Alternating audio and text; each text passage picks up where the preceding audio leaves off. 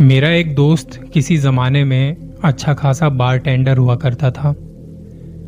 लेकिन एक हादसे के बाद उसने ये काम बिल्कुल छोड़ दिया, क्योंकि उसको इतना गहरा सदमा लगा इस हादसे से कि वो खुद को समझा नहीं पा रहा कि अब कैसे शुरुआत करूँ। हालाँकि उसने तकरीबन दस साल तक इस काम में, इस प्रोफेशन में अपना समय दिया। और उसे ये काम बेहद पसंद भी था। वो फरीदाबाद में रहता है। बहुत सारी जगहों पर कई सारे इवेंट्स होते रहते हैं और इसे अलग अलग जगह पर बुलाया जाता था। 2019 में गोवा गया हुआ था एक बहुत बड़े इवेंट के लिए। उसे वहाँ बार टेंडिंग की ज़िम्मेदारी दी गई थी, जिसके लिए वो बहुत एक्साइटेड भी था कि इतने बड़े इवेंट में जा रहा है। वहाँ कई बड़े बड़े लोगों से मुलाकात होगी जान पहचान बढ़ेगी। अब ऐसे कोई इवेंट होता है तो कुछ, उसमें ना कुछ कैटेगरीज बनी होती हैं। तो ये प्लैटिनम कैटेगरी को संभाल रहा था। वो ज़िम्मेदारी इसकी थी। बहुत भीड़ थी। सभी इंजॉय कर रहे थे, मज़े कर रहे थे। एक फेस्टिवल का सा माहौल था। उसने खुद भी पी रखी थी थोड़ी। बहुत मज़े कर रहे थे सारे। अलग अलग लोगों के लिए ड्रिंक्स बना रहा था। और इसी बीच उसके बार काउंटर पर एक लड़की आती है। उससे रिक्वेस्ट करती है कि तुम मेरे लिए एक ड्रिंक बना सकते हो। तब मेरे दोस्त ने ड्रिंक बनाते बनाते ध्यान दिया कि इस लड़की के हाथ में ना तो कोई बैंड है, जो एंट्री पे पहनाते हैं, और ना इसके पास कोई पास है। तो इसे अंदर किसने आने दिया? खैर इतना बड़ा इवेंट है, सब मस्ती मज़े कर रहे हैं। मैंने खुद भी थोड़ी पी रखी है। मैं क्या इतने सवाल जवाब करूँ? उसने एक ड्रिंक बनाई और उसे दे दी। लड़की ने वो ड्रिंक का गिलास पकड़ा और मेरे दोस्त के पास काउंटर पर खड़ी हो गई। इतने लोगों की भीड़ में म्यूज़िक इतना लाउड है। वो लेडी वहीं काउंटर पर खड़ी थी और वो बस लगातार मेरे दोस्त को देखे जा रही थी।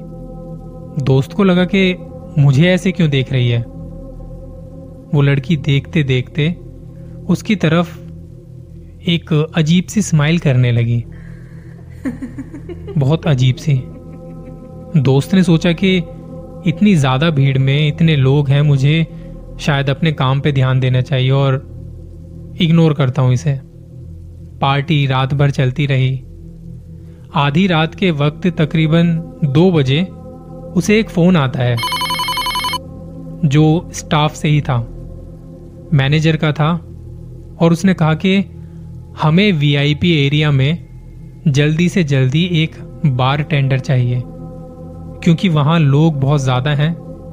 उस दिन बहुत ज़्यादा लोग थे और बार टेंडर की कमी थी उस एरिया में। तुम जहाँ हो, वहाँ कोई और संभाल लेगा, तुम जल्दी से जल्दी वीआईपी एरिया में आओ। उसे पता था कि अगर वीआईपी एरिया से कॉल आया है तो जल्दी जाना होगा। उसने अपना थोड़ा बहुत सामान लिया और वीआईपी एरिया में चला गया। वहाँ लोग थोड़े नक चढ़े और नखरीले होते हैं। वीआईपी एरिया है ना? और ऊपर से पीने के बाद कौन किसी को क्या ही समझता है? यहाँ ऐसे लोगों को प्रोफेशनली हैंडल करना था। सामने लोग भी काफ़ी हाई प्रोफ़ाइल थे। तो उसे इस तरीके से खुद को रहने देना था वहाँ पे। छोटी छोटी बातों का ध्यान रख रहा था कि क्या कर रहा है, क्या नहीं कर रहा है। अलग अलग लोग आ रहे हैं और उन्हें उसी तरह से डील कर रहा है, उनके लिए ड्रिंक्स बना रहा है। और इसी दौरान उसकी नज़र जाती है एक इवेंट के बीच में वीआईपी एरिया में एक लेडी डांस कर रही है, जिसकी पीठ दोस्त की तरफ़ थी। और वो अकेले डांस कर रही थी बड़े अजीब अजीब तरीके से। दो मिनट ध्यान उस लेडी पर गया और तभी अचानक से वो लेडी मुड़ी और वो दोस्त की तरफ़ आने लगी। धीरे धीरे धीरे धीरे वो पास आई और देखा कि ये वही लेडी है जो थोड़ी देर पहले मुझे वहाँ मिली थी, जहाँ मैं पहले था। इसके पास ना कोई बैंड था, ना इवेंट का कोई पास जब थोड़ी देर पहले मैंने इसे देखा था तो ये मुस्कुरा रही थी बड़ी अजीब तरीके से। वो सेम लड़की अब वीआईपी एरिया में उसके सामने खड़ी थी। दोस्त के मन में था कि पहले जहाँ मिली थी वहाँ तक तो ठीक था। पर बिना पास के और बैंड के वीआईपी एरिया में कैसे आ गई है वो हंस रही है। और ऐसे बिहेव कर रही है जैसे पता नहीं क्या चाहती है। उसे देख के दोस्त को कुछ गड़बड़ लगी, महसूस हुई। उसने अब ज़्यादा ना सोचते हुए सिक्योरिटी को कॉल कर दिया। उन्हें कहा कि, यार, तुम एक बार चेक करो कि इस लेडी के पास ना कोई पास है, ना बैंड है। ये यहाँ अंदर कैसे आ गई और वीआईपी एरिया तक? तो जब तक सिक्योरिटी वहाँ सब चेक कर रही थी, वो लेडी वहाँ से गायब हो गई और दोस्त को भी उस लेडी पे ज़्यादा ध्यान नहीं रहा। पार्टी रात भर चल रही थी रात भर चलती रही। सबने खूब मस्ती मज़े किए। सुबह के चार बजे के आसपास पार्टी खत्म हुई। इतना बड़ा इवेंट था। वहाँ कुछ दस बारह बारटेंडर थे, उनके साथ चार पाँच क्लीनर थे। लोग वहाँ से जा चुके थे और ये लोग सब कुछ देख दाख के सबसे बाद में निकलते हैं। वो जगह खाली हो चुकी थी। ये लोग नोट कर रहे थे कि कितना स्टॉक निकल चुका है, कितना बचा है, ये सारी जानकारी जुटा रहे थे। सब कुछ सामान इकट्ठा करके बोटल्स जो बची थी, उन्हें डब्बों में डाला और पार्किंग की तरफ़ चल पड़े। वहाँ इनका टेंपो खड़ा था। उसमें सामान लोड कर रहे होते हैं। दोस्त का ध्यान जाता है सामने एक पेड़ की तरफ़। और वहाँ देखा तो पेड़ के नीचे कोई खड़ा है। उसने दूर से देखा। रहा नहीं गया और वो पास जाने लगा। पास जाके देखा कि ये वही लड़की है जो अंदर मिली थी। इस बार वो लड़की उसे कुछ नहीं कहती, बस देखती रहती है और मुस्कुराती है। दोस्त ने बड़े प्यार से उससे पूछा, मैम, आपके पास ना तो कोई बैंड था, ना आपके पास इवेंट का पास था। आपने पूरा इवेंट अटेंड किया है। आप मुझसे ड्रिंक मांग रहे हैं, अजीब सी स्माइल कर रहे हैं। आपका बिहेव भी बड़ा अजीब सा लग रहा था। ये सब क्या है? मैं अभी सिक्योरिटी को बुला रहा हूँ। इतना कहते ही वो और ज़्यादा ज़ोर से हंसने लगी। बोली, मैं बस एक बात कहूँगी आपको। ठीक से घर पहुँच जाना। ये कहते ही किसी धुएँ की तरह वो लड़की वहाँ गायब हो जाती है। दोस्त वहाँ खड़ा का खड़ा रह जाता है, अपनी जगह पे। वो हिल तक नहीं पाता। पीछे से किसी और की आवाज़ आती है, और एक झटके में वो होश में आता है। टेंपो के पास जाता है और सब पूछते हैं कि, भाई, क्या हुआ? इतना घबराया हुआ क्यों है? सब ठीक तो है ना? यार, वो लड़की, भाई। कौन सी लड़की? भाई, मेरे सामने खड़ी थी और वो अभी वहीं थी, हंस रही थी। और देखते ही देखते मेरी आँखों के सामने गायब हो गई। इसके तीन दोस्त वहीं खड़े थे।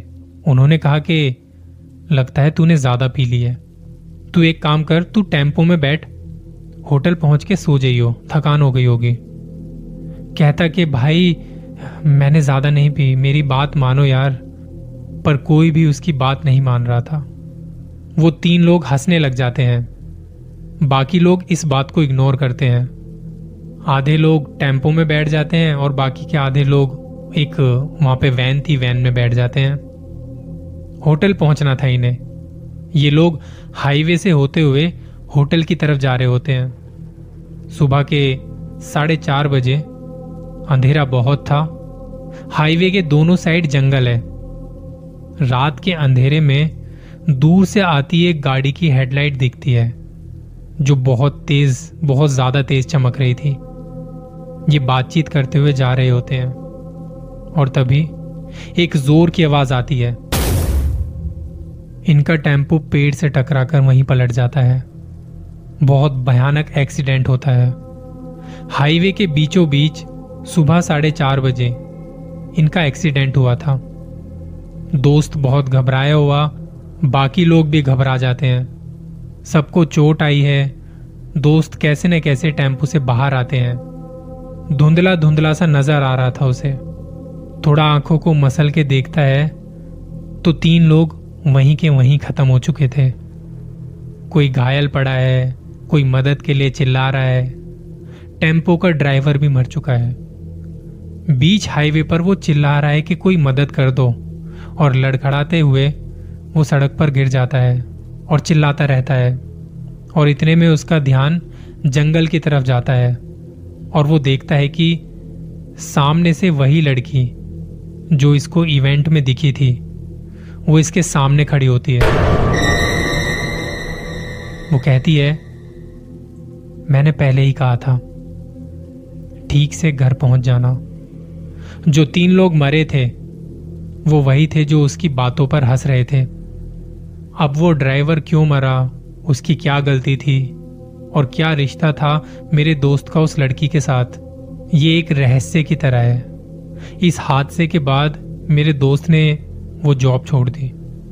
वो अभी भी डरा डरा सा रहता है। जब कभी अकेला होता है तो उसको ऐसा लगता है जैसे कोई उसके आसपास है, जैसे शायद वही लड़की उसके पास बैठी है। मैं बस एक बात कहना चाहूँगा कि ऐसी बातों पर कभी मत हंसना। मज़ाक मत बनाना। क्योंकि अगर उन्होंने मज़ाक बनाना शुरू कर दिया तो आपके लिए बहुत मुश्किल हो जाएगी। अपना ख्याल रखिए।